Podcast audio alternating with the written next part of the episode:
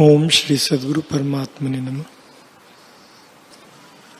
श्री वशिष्ठ जी बोले, हे राम जी, जिसके हृदय से वासना नष्ट हुई है, वह पुरुष जो कार्यों में बरतता है तो भी मुक्त है।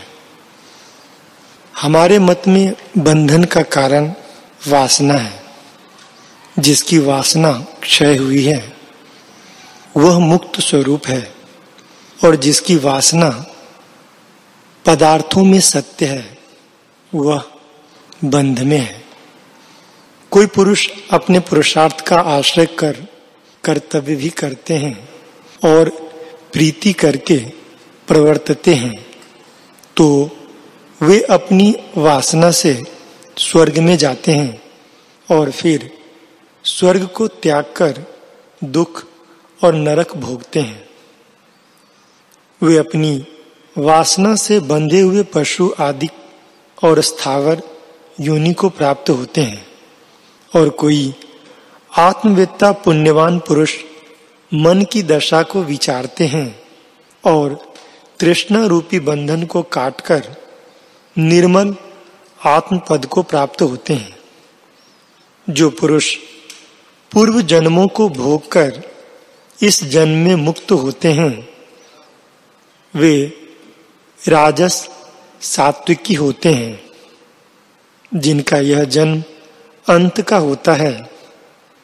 वे क्रम करके पूर्ण पद को प्राप्त होते हैं, जैसे शुक्ल पक्ष का चंद्रमा क्रम से पूर्णमासी को होता है और सब कलाओं से पूर्ण होता है।